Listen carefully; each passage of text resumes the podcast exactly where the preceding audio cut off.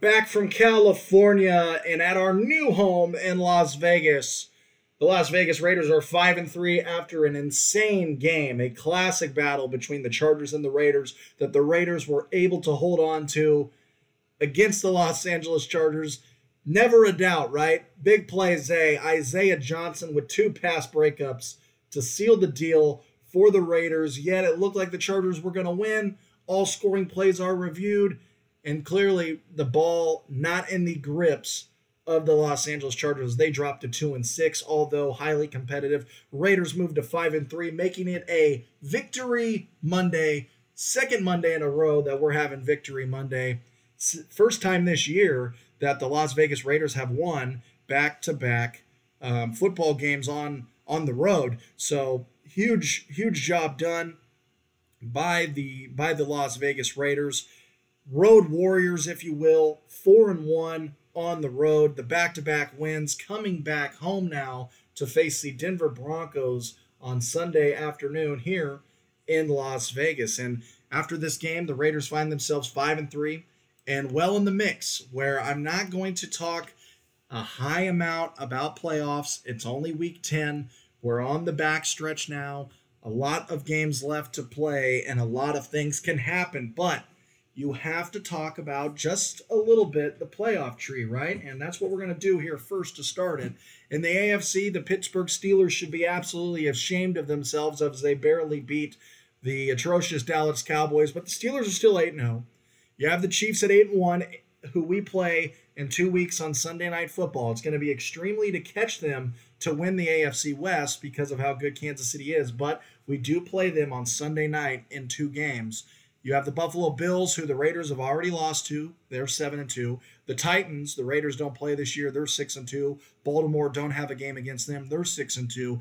There we are at the sixth seed at five and three, with the Miami Dolphins at five and three right behind us, who we have a Week 16 game against this year at home against Tua. It's far it's far along the schedule. We know that. This is exactly why I didn't want to dive into it too much. But if the Raiders keep winning football games, they got Denver on Sunday, followed by Kansas City, and then the Raiders do have the second easiest remaining schedule in the National Football League. Jets, Falcons, Colts, um, and Miami Dolphins, Denver again. These are games that the Raiders should be likely to win, and that Raiders Dolphins game in Week 16 could be having a lot of playoff implications. But let's not get too far ahead just wanted to let our listeners know and the Raider Nation know that, hey, as of now, you're in the playoffs. Time to control your own destiny and get ready for more big games, more big wins, so we can keep having these awesome victory Mondays. When the Raiders win on Sunday, it just gives your week a little bit more positivity, doesn't it, Raider Nation? You're just feeling a little bit more swagger, a little bit more well put together. You go about your week with a smile on your face because you know what you've been waiting for all week, you got a Raiders win. They were able to execute their game plan. But I will tell you this it didn't look that way in the first half. The Raiders took a while to warm up. And I'll be honest, um, I'll face my I'll face the music, if you will. My predictions didn't go the way I thought. I said Henry Ruggs would have about eight catches in this game. He didn't really. He didn't have eight catches. In fact, he wasn't even targeted eight times. Um, he touched the ball about twice. He had an end around for a gain of 11. That was exciting to see, but still, Henry Ruggs not really getting involved on the outside as a wide receiver. And it looks like Derek Carr is falling in love with Nelson Agholor. Nelson Agholor with another touchdown on a year that he has been so good in. The breath of fresh air, the highly documented problems he had in Philadelphia have seemingly now gone away. And Nelson Agholor easily becoming one of Derek Carr's favorite targets. They did all the work in the offseason. It showed in the little camp that we had, and it came right away in the game against the Carolina Panthers, again against the Saints, all year long, every single game. Nelson Agholor has made a big play. He had a beautiful catch off the arm of Derek Carr, two catches, 55 yards, and the touchdown. Can't forget about Darren Waller, though. And what I love about Darren Waller at this point in this season, at this point in his career, too, is when you look at 2019 He had a crazy amount of catches, a crazy amount of targets, a lot of yards, only three touchdowns. But he was a tight end, truly playing a wide receiver spot because of how weak we were at the wide receiver position. Now Darren Waller can settle in and be a tight end where he's not going to get, you know, the same crazy amount of catches as we saw last year every single game.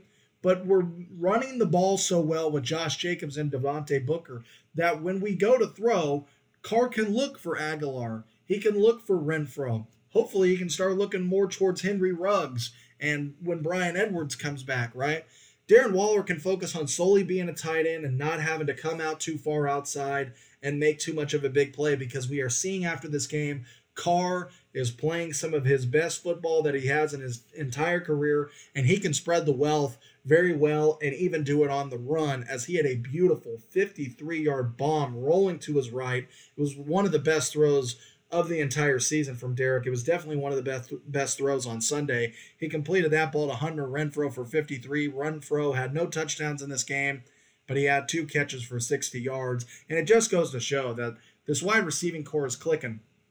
We still have Darren Waller, who you can rely on, but it is nice to have Nelson Agholor come over to the Raider Nation, put on the silver and black, and perform at a high level that he has, because it's only helping probably one of our best targets in the offense, Darren Waller, get better. Um, he still was targeted 10 times yesterday, but as Agholor keeps making an impact, hopefully Ruggs soon, Josh Jacobs is going to do his thing. Now we have Devontae Booker. Waller is going to remain a sneaky threat as we get through the season.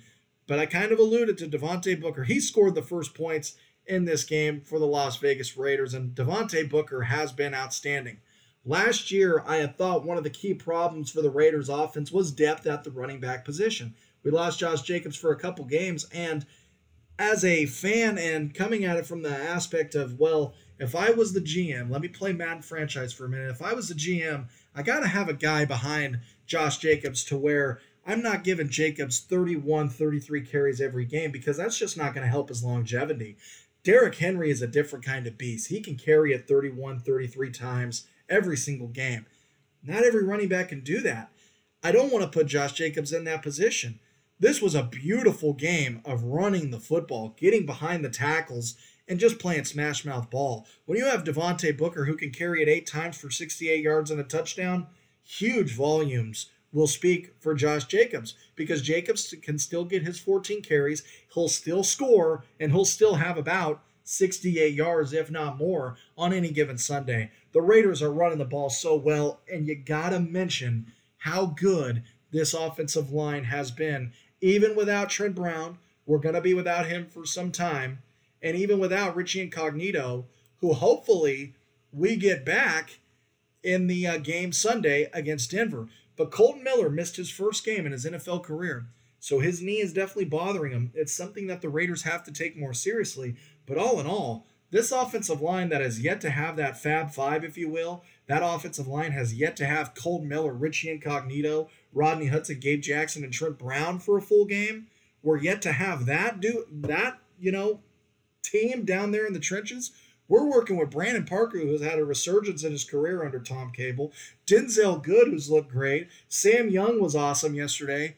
I mean, we're looking really good running the football and keeping Derek Carr protected, even without the Fab Five, if you will, the Ferocious Five, if you will, down there in the trenches. So you can't help but imagine how good is the Raiders' run game and offense just in general gonna be when they have Brown, Miller, and Incognito all down there in the trenches doing their jobs. And hopefully we get Richie and Colton back for Sunday.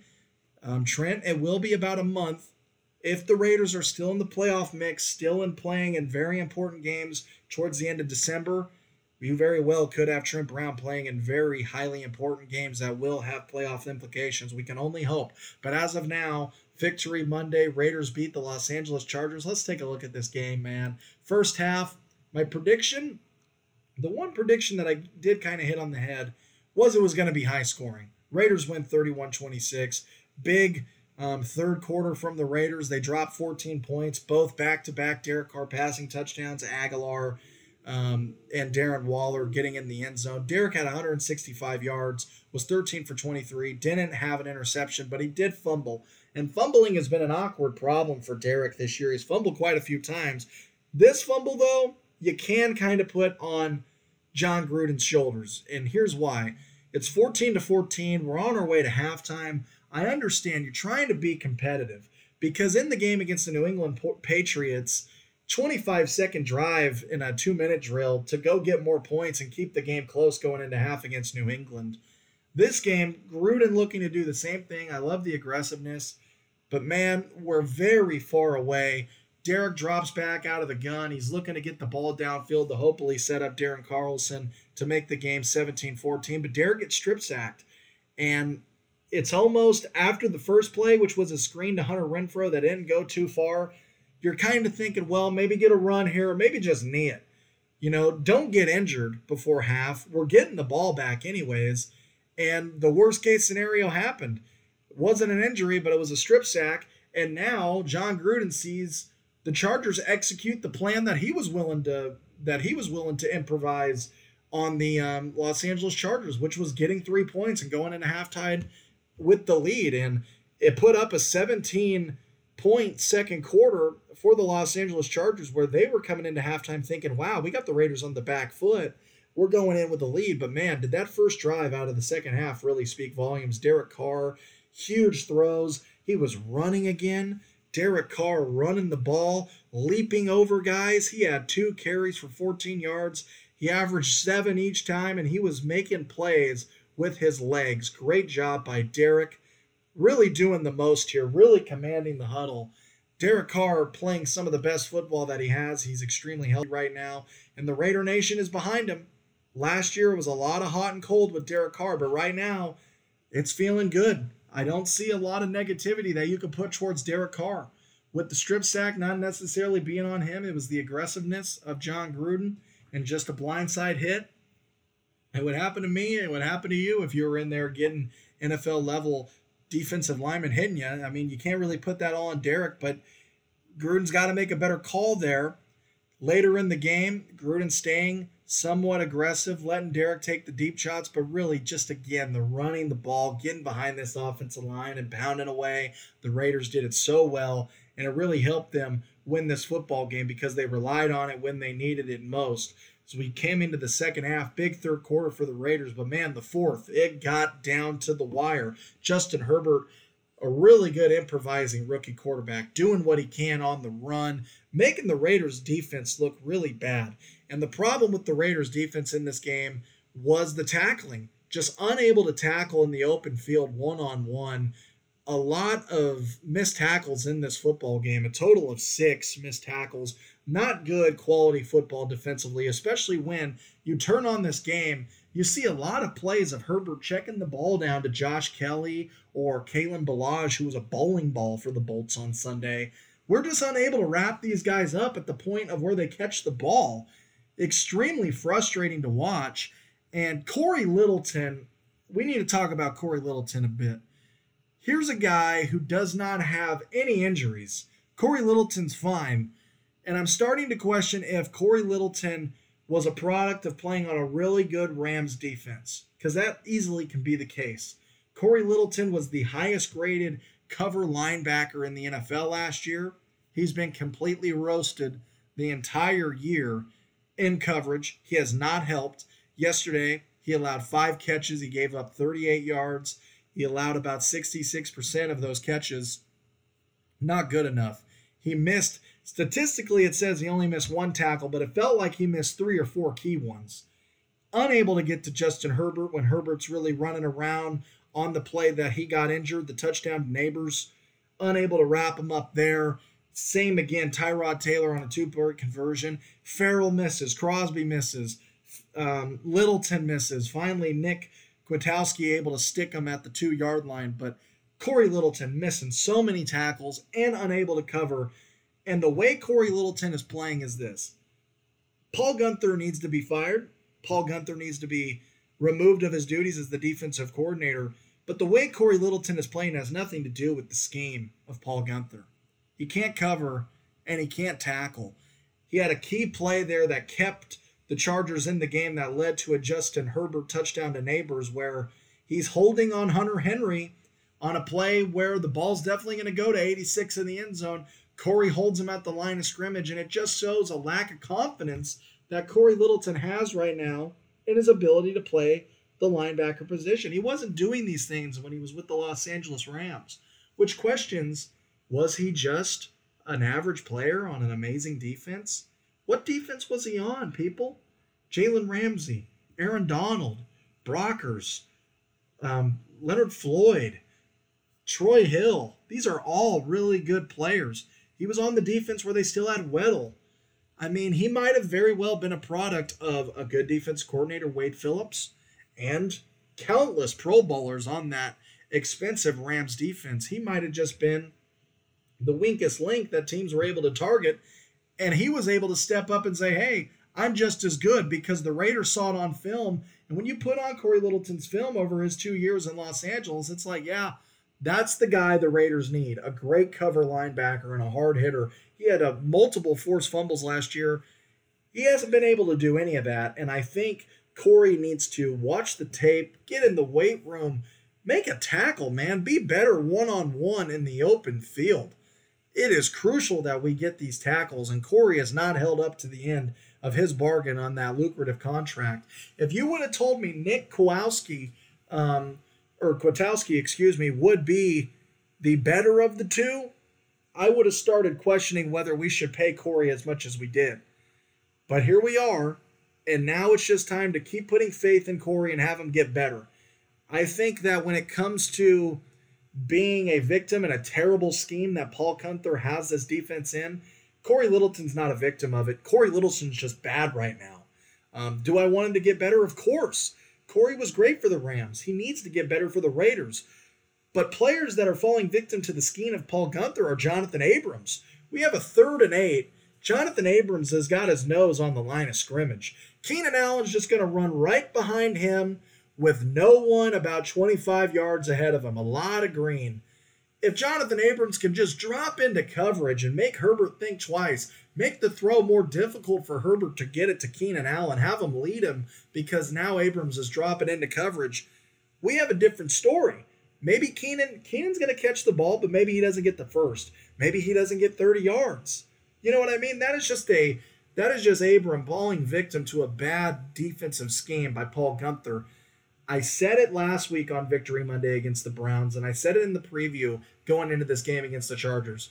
Yes, statistically, the, the Browns game was the best that the Raiders defense played. That doesn't tell me much. 42 mile an hour wind in Gruppel weather, rain, sleet, snow, and Baker Mayfield, who doesn't have the best arm, and the Browns bailing out the Raiders of numerous drops yesterday was a perfect example that the Raiders defense is not there. It's just not there. They have to be better. A lot left to be desired from the Raiders defense, and it's not going to get easier as we get down the schedule where you play the Atlanta Falcons, who, you know, lit the Denver defense on fire with Julio Jones, Calvin Ridley.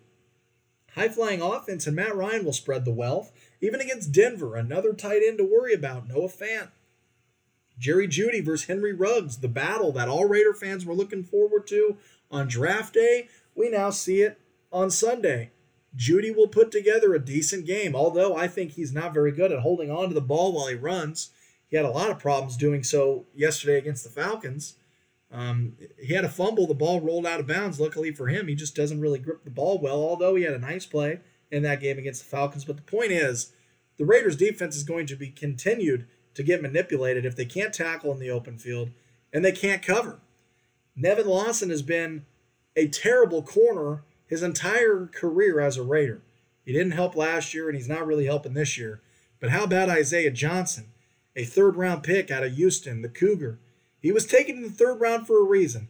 He was waiting on his opportunity and he had his opportunity. He was out there for 34 coverage snaps and he won the game for the Raiders. He only allowed about 29 yards to be gained on him, and it was a Mike Williams catch that he caught and then was shoved out by Isaiah Johnson out of bounds. And then Herbert's thinking, well, I have my opportunity to manipulate a young guy that we haven't seen a lot of film on. Puts it up there, and Isaiah broke up both of the passes.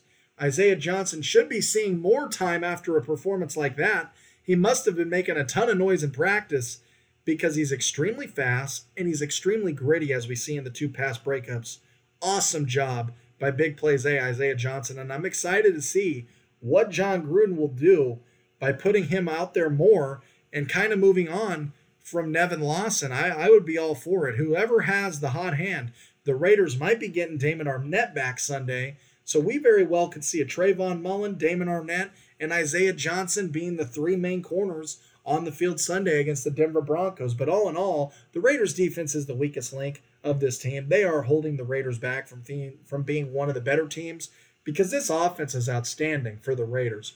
And like I had already said, still not yet healthy on the offensive line. Once we get all those big boys back in the trenches, the Raiders are going to be extremely dangerous when it comes to pounding the football down the throats of their opposition and then giving Derek Carr all the time in the world to trust his arm to throw to Nelson Agholor, Darren Waller, hopefully more Henry Ruggs, Hunter Renfrow, Bryan Edwards coming back hopefully soon. It speaks volumes when you can establish the game on the ground. That's been Jon Gruden's MO his entire career as a coach. We saw it in Tampa Bay with Alstott, Cadillac Williams. We saw it again in his first tenure with the Raiders. Wheatley, Garner. These are big name guys. Just need to keep getting healthy on the offensive side of the ball. And I'm telling you, Raider Nation, I'm not trying to be negative when it comes to how bad the defense is. I'm just going to put it simple. We saw a rookie in Justin Herbert, yet really good, carve us up for 326 yards, two touchdowns, 28 for 42. Keenan Allen, the most underrated wide receiver, at 103 yards off nine catches, 11 targets, just getting absolutely toasted and we let Justin Herbert look like he's done this many times before. Herbert, a very good rookie quarterback. You can almost make a debate on if you would rather have him or Joe Burrow. But we have ourselves a good batch of young rookie quarterbacks in the NFL with Tua, Burrow, and Herbert. And Herbert, you can make the argument on if you would want him to be yours to start a franchise. We made him look like he's done it three, four times already in his career, coming down the field to potentially win the game. And it was sickening the lack of tackling, and just the scheme, not being able to put the guys in the right position in this game on Sunday, and it almost cost us. For about an hour removed from the game, I was so excited. Hey, we won, we're five and three, but it almost felt like we lost because Alec Ingold got hurt. I'm thinking about, well, that's going to be a little bit of a problem if he's unable to play these big games against Denver and Kansas City because he's so good and helps out Josh Jacobs and Devontae Booker so much. And just the fact that for a second, for a second, it was a Chargers win by the score of 33 31 or 32 31, whatever it may have ended with. For a second, the Raiders were 4 and 4, and this entire show on Victory Monday would have been a completely different topic. Starting with number one, it wouldn't have been a Victory Monday. The Raiders would have fell victim to the Los Angeles Chargers. They will meet again Thursday night football, week 15, far down the road. And Herbert, he's probably only going to get better. And the Raiders, they have to fix the issues on defense. But Raider Nation, let's be excited on Victory Monday. Let's get ready to go into Sunday to take on Drew Lock and the Denver Broncos that have now moved to a record of three and five. We will see you on Sunday at Allegiant and hopefully again on Victory Monday. I'm Brandon Steele. Thank you for listening to Steel Talks Raiders on the Rebel Report podcast.